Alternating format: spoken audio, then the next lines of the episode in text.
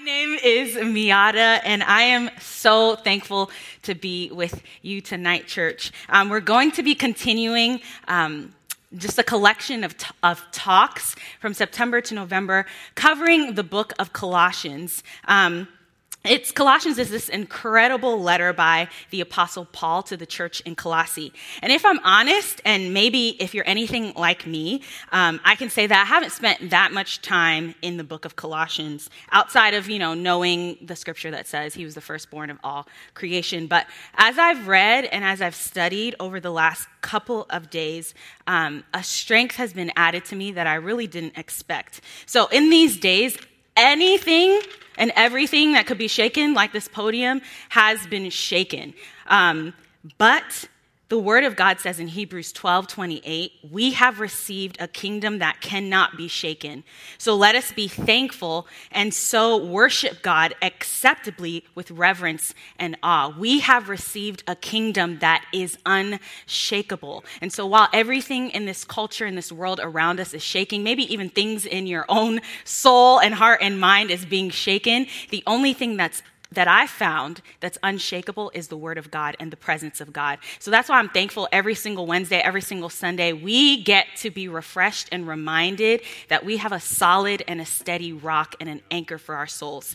So, um, this Pastor Corey did an incredible job last week, kind of setting up this chapter for us to talk about um, the colossal gift of God that leads to a colossal hope and it's a colossal gospel, right?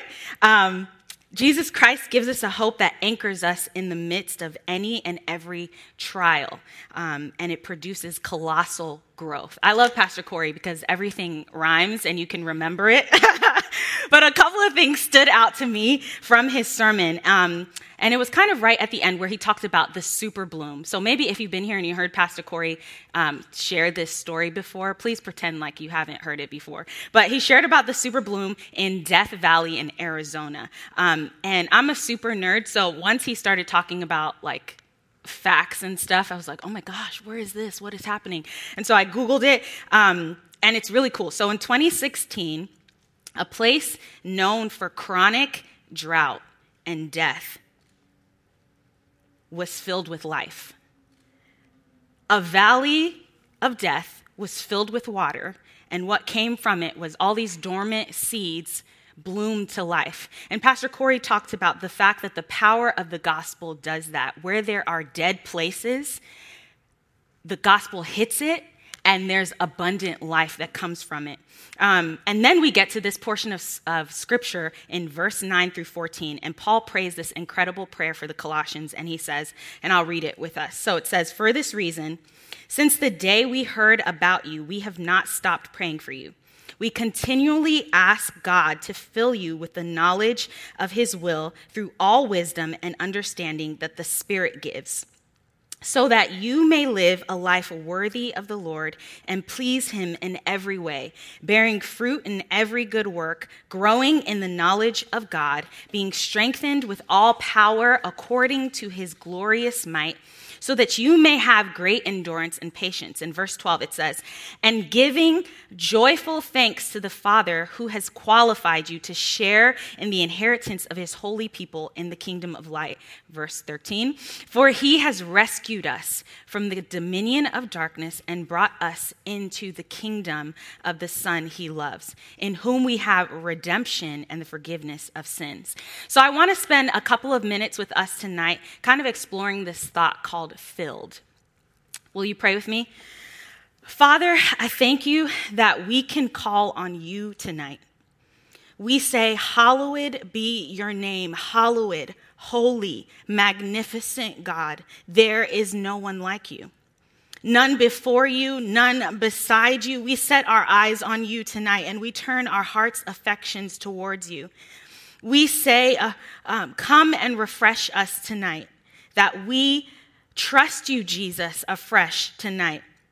So, Lord, this night is yours, and I pray that you would open our eyes to see what you are saying to us in your word. Let your word be a lamp unto our path, lighting up the darkness. Lord, I pray for every single person watching this tonight and those that will watch this in the weeks coming, that you remind them that you are everything your word says you are. You are faithful, you are constant, you are true. Jesus, your love is the greatest gift we will ever receive. Amen. Amen, amen, amen. So I want to park there for a couple of moments, right at the first verse. The first verse, I'll read it again. It says, We continually ask God to fill you with the knowledge of his will through all wisdom and understanding that the Spirit gives. There's so many things that jump out to me right at the top of that scripture. The first thing is we know that in Proverbs it says, um, that the beginning of wisdom is the fear of the Lord, and the knowledge of the Holy One is understanding. So, right there, we already know he's talking about the revealed um, will of God, which is Christ Jesus. The second thing I want to point out is that the Colossians had been told that they needed more knowledge and deeper wisdom beyond what they had been taught regarding the person and the work of Christ. They were being swayed to think that the gospel wasn't enough that they needed to supplement it with other thoughts and other ways and other practices. But Paul shows them here that, yes, you do need more, but you don't need more of what you think you need. You need more of the knowledge of Christ. And they needed to be filled with true knowledge that only God and the Holy Spirit could give them. Paul is also saying here that there is a distinction between wisdom and understanding that we get from the flesh and from the world, and then there's wisdom and understanding that only comes from the Holy Spirit. So I read a quote the other day by Tim Keller, and he's talking about biblical justice. And he said this that I thought was really interesting that kind of highlights that point. He says, Christians know little about biblical justice. Despite the prominence in scriptures, this ignorance is having two effects. First, large swaths of the church still do not see doing justice as part of their calling as individual believers. Second, many younger Christians recognizing this failure of the church and wanting to rectify things are taking up one or another of the secular approaches to justice, which introduces distortions into their practice and lives.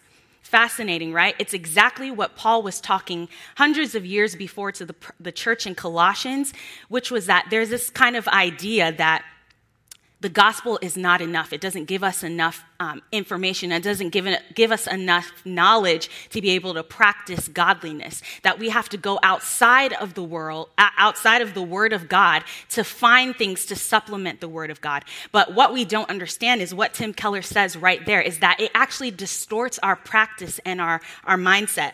But as I read this passage over and over and over again, the word that kept jumping out to me was this word called fill. So, of course, what does any millennial do? We go to Google. We, we type it in Google um, and we find out different things, but the Christian Google is Logos. So I went to Logos and I, I wanted to know what does this word fill mean in that verse? And here are some of the results. So the first thing is that fill in this verse means to fill up a deficiency that every believer has deficiencies in his or her knowledge of the word, um, and that the the Word of God actually fills those deficiencies. The second one is it, to fully possess, influence, control, take over. The third one is to fill with a certain quality or character, so the character of Christ. But the one that really stood out to me and the one that I want to take some time to, to talk about um, tonight is be filled. It's the idea that we are filled full and running over. So the heretics in that day and age regularly used the word fullness. It was their claim that they were offering as a substitute or addition to the gospel and to the believer's life in Christ would bring an added fullness to life. But Paul is saying the fullness that you seek is actually a fullness of the knowledge of God that impacts everything that you do. And as I thought about this, um, this idea about filled to full and running over. I remember the other day I, I went to Target, my happy place, and I bought this this drink. It's like a sparkling water, but it's half tea and half lemonade, unsweetened. And so I was like, oh, this is going to be a little bit healthier. It's going to be good. It's actually disgusting. So please do not purchase this. Sorry, Target. Um, and so what I did was I poured it in a cup and I was like, okay, I know exactly what I'll do. I'll put, I'll dilute it with something else. I'll put something else in it, like um, some sweet tea or ginger ale, and it'll make the taste better. But it actually, because of the strength of the sweet tea and the strength of the ginger ale, it overpowered the strength of this drink, which I, I wanted actually. But as I was thinking about it, I thought about this passage where it says, I pray to God that you would be filled to the knowledge of His will. And it's like this illustration. So if you get a little close, this is what I was doing. I was filling my cup with a little thing, and I poured some, some water in it. And then I kept pouring water in it. And then I kept pouring water in it. And then I kept pouring water in it. And then I kept pouring water in it. And I kept pouring water in it. And I kept pouring water in it. So as you can tell, it's filled to overflowing. So much so that it's it hit the it's hit all of this table, it hit the ground, it's soaking up the towel. And I thought about that's the word of God for us tonight, right? That Paul is praying for you and me that we would be filled to overflowing so much so that the water of the Spirit of God would saturate every single aspect of our life. And then the scripture goes on to say that we would live a life worthy of our calling, that we would bear fruit, that we would grow in the knowledge. How, what I love about this is that it has nothing to, to do with striving, it's about abiding. So the more that I stay under the presence and the word of God, the more that it touches every single thing in my life. Look at that. It touches every single thing, and there's nothing that it doesn't touch. We can live a life worthy of the calling of God simply because the Spirit of God fuels our life and empowers us to do that righteously. So I think about Ezekiel 47. 1 through 12. And it says Ezekiel had this vision of the river of God that flows from the temple of God. And in this scripture, it says that every single place the river of God flowed to was birthed to life. So the Dead Sea, where no, nothing can grow, became fresh water, where fish teeming with life were filled in there. It touched the Dead Sea. It touched all of the trees that lined this river, and all of those trees, their leaves were good for healing and for food. Why? Because they were rooted and touched by the living power of the Spirit of God. So Paul is saying, if we know that, that the knowledge, the revealed will of God, which is the work and the person of Christ, is more than enough, that means we need to stay rooted to that spirit because that's the only thing that will produce life and life more abundantly in us. Kind of like what Pastor Corey talked about the super balloon, Death Valley, a valley known for dryness and, de- and death and drought because of the filling of the rain, the water, this valley was filled with life. It's the same thing for you and I. The rain of the presence of God, the rain of the word of God fills the deadness of our souls, not just enough, but to overflowing, so much so that it touches every single aspect of our life, from our character to our giving to our lifestyle to the way that we approach every single aspect of our life is touched by the presence of God. If we will only stay rooted, if only we would stay under the presence of God. So when I'm filled with more anxiety than peace, it's because I've filled up on anxiety and peace when I'm filled with more anger and short sightedness, demanding my own way than love or preferring others, I realize I'm not full enough of the knowledge and the wisdom of God. I haven't let the knowledge and the wisdom of God fill me up to overflowing so that it pushes out that anger, it pushes out that anxiety, it pushes out that um, peacelessness and restlessness, and it fills me with a love that prefers others. It fills me with respect. It fills me with patience. It fills me with truth and empathy and compassion. I realize that wherever I've lacked, it's because I haven't been filled to overflowing with Christ. And when I'm full of myself, I bear the fruit of myself, right? Which is prone to burnout and resentment and hopelessness and complaining and weariness. But when I'm filled with the power and the Spirit of God, there's abundant life, there's joy, there's endurance, there's thanksgiving, right? There's patience, there's hope, there's all the fruit of the Spirit, but it's because I'm not filled with myself. I'm filled with the knowledge of the will of God. Um, Jackie Hill Perry says, A me centered life will always lead to corruption and corrosion, but a God centered life will lead to strength, endurance, joy, and thanksgiving because it's His power in us that, that is the fuel behind all of our Christian efforts because He is able to keep us and to present us. So He keeps us from falling and He presents us blameless in His blood. You see, the fruit of being filled continually to overflowing with the knowledge of the will of God spills out into everything and saturates everything it touches. And the natural byproduct of a life saturated in the knowledge and the work of Jesus Christ is a life worthy of the Lord that pleases Him in every way, that bears fruit and grows. So I love this visual in verse 10, but it's kind of of a tree. So we've all seen a tree, and um, it talks about bearing fruit and growing, which is like a tree. Um, and the very important principle in life is that the root and the trunk. There's no way that a tree will grow or bear fruit without what it's connected to. We've all seen those trees that have rotted and start to tip over. They have no root system anymore. They're not connected to water. But the trees that we see that grow up in strength and start blooming on their blossoms is not because a branch itself says, I want to bloom. No, it's because it's because of the wisdom that's coming from its root system that says it's time for you to bloom. And not only will you bloom, you won't bloom on your own power. It's the power that you're getting from your root systems in the water that you're connected to. So the product of the Spirit's work in us moves us to action. It impacts our giving and our service to others. Um, I love that the early Christians we're called Christians as a derogatory thing. So, you know, like, I think it's so funny that it's become so beautiful to be called a Christian. But back in the day when the disciples lived, it was derogatory. And the reason why they said that is because it means little Christ. So everywhere these other people went, it'd be like, oh, there goes the little Christ, acting just like him, doing everything like him. But I love that because that's the power of knowing more about God and having Him saturate every single part of your life is because He doesn't even have to physically be there, but His representatives act just like Him every single where that they go. So people are recognizing Him, even though they have different accents, even though they look different, they're recognized by their behavior, by the fragrance that comes off of their life. Why? Because they've been near Him for a long time.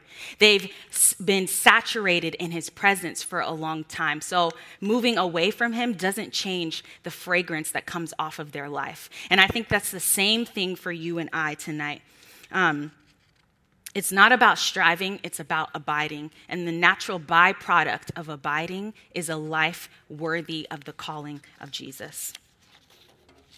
So, the second part of verse 9, it talks about wisdom and understanding that the Spirit gives. Pastor Corey talked about the tendency of the human soul um, so eloquently last week. He said, we, we tend to exchange the cross for a ladder or exchange, exchange the table of intimacy and fellowship for a desk of work. But I really believe that the knowledge of God, who He really is, is what keeps us tethered to the right things when we lose sight of who he is and what he has done and um, the life that he's breathing in us and through us we get tethered to the wrong things. We start thinking oh i'm to i'm to work for relationship instead of just sitting down at the table that he's already prepared.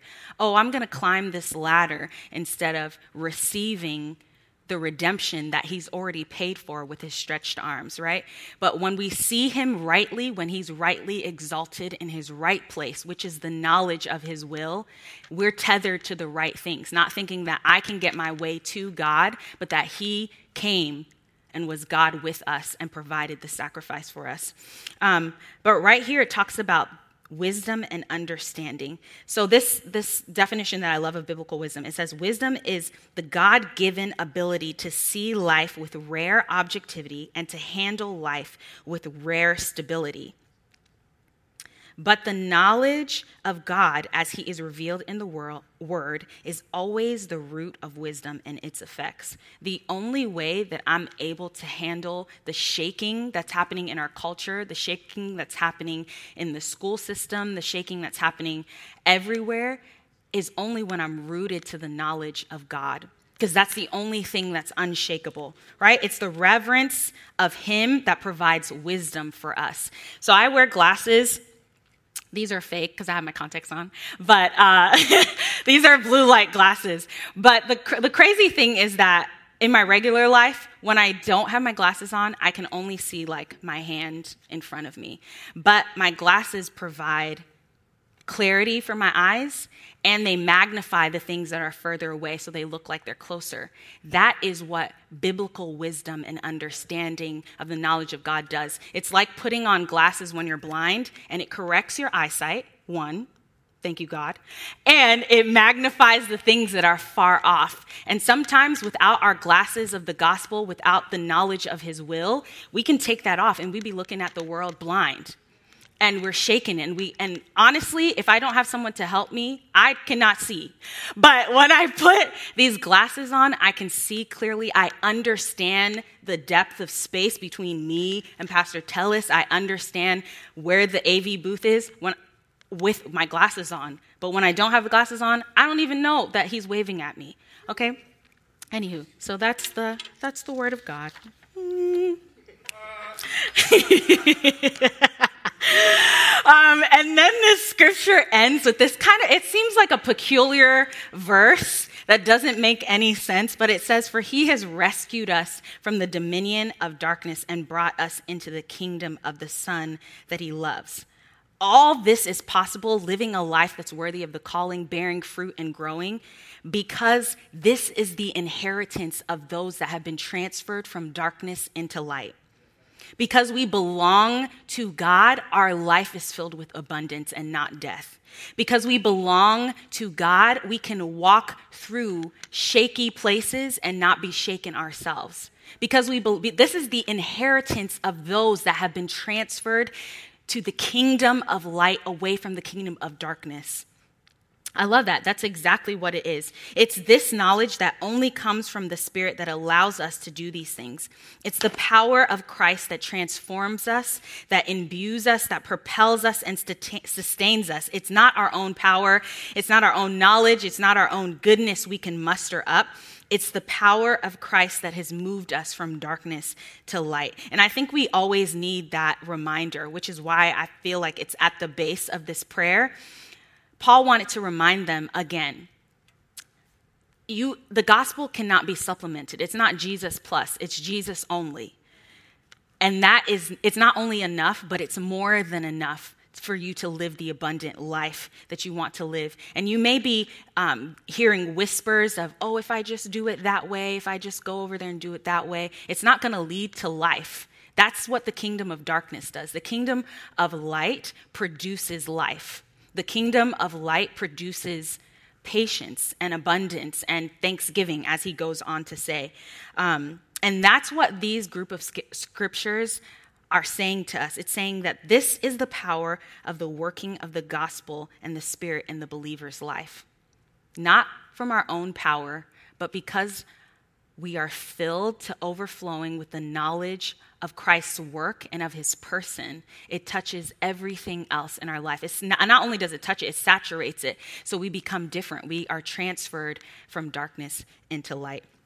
And as I conclude, um, I was listening to this podcast the other day by Carey Nieuwhof and Danielle Strickland, um, which is amazing. So if you get a chance to listen to it, I hope you do. But she talks about um, what she's kind of included in her daily prayer practice, prayer time. Um, and I think this really exemplifies what I believe Paul was saying to the people in Colossae and for you and I. Um, and if you want to steal it, go ahead, it's fine. Um, she holds her fists up in the air and she says, Lord, my natural posture is to fight for myself and to make something happen. But I choose to hold my hands up like this and surrender. Because it's not about me. It's not about what I know or what the world knows. It's about what, who you are and what you know. So I freshly surrender myself to your wisdom and your knowledge and your goodness to flow through my life. And then she does this. She says, she holds her fist out in front of her. And she says, My natural posture is to keep, to hold back, to hang on, to pull to myself. But I choose a posture of generosity. Because I've received from you freely, I will give freely the power of the knowledge of who you are and what you have redeemed me from and to flows through my life, and I pray that it impacts every single aspect of my day to day. It's this idea that the life we long to live cannot be lived apart from Him. It can't be lived partially in Him. And every day we have to come freshly to the Word of God and the person of Jesus and say, Fill me to overflowing. Fill me to overflowing with the knowledge of you, Jesus, of the work that you've accomplished on the cross. Fill me to overflowing with your wisdom and understanding. It's not a wisdom of the world, it's a wisdom from your spirit. That I may know how to live my day out for your glory that I may know how to give for your glory, that I may know how to love for your glory, that I may know how to have compassion and generosity for your glory. And God, I know that this is not done by my own power, but it has to be fueled by your spirit. Lord, I want a life to be filled with you, that by Christ, in Christ, and because of Christ, Nothing else will do. So, will you pray with me tonight? God, I thank you that you are more than enough for us. God, every single place that the world tries to tell us to supplement your wisdom and your understanding with something of the world, God, we say no to that we return to you, Jesus, and say, fill us up to overflowing, because only your ways and only your um, spirit will do for us. God, we want to be a people like the disciples in the old day that wherever we go, they say, hey, you're different. You're a little Christ. You smell like him. You act like him. You love like him. You're compassionate like him. You do justice like him. God, we want to be a people filled to overflowing with the knowledge of you, so much so that wherever we go, God, we carry your fragrance, we carry your life. We carry the abundance of who you are. And Lord, we freely give it away to everyone around us. So if you're joining us tonight and you have you have no idea what it's like to live a life fueled by anything other than yourself. And you find yourself at the end of yourself. you know, in Psalms it says, To all creation I can see a limit, but your commands are boundless and have none. So if you found yourself at the end of yourself, good news. That's where God begins. He's boundless and has no limitations.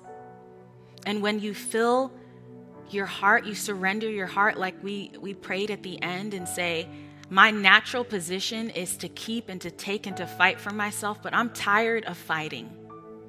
I'm tired of keeping for myself. I need someone who will fight for me. Then this is your moment. God is more than enough for you.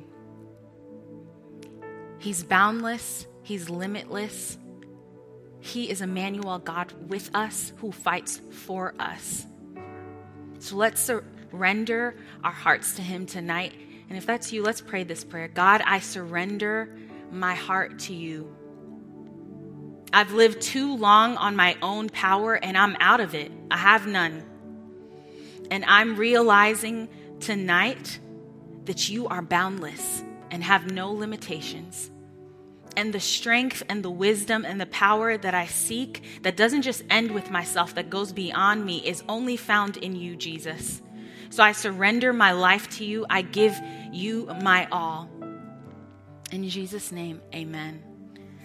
And if you are a believer, I want to encourage you to read the Bible every day.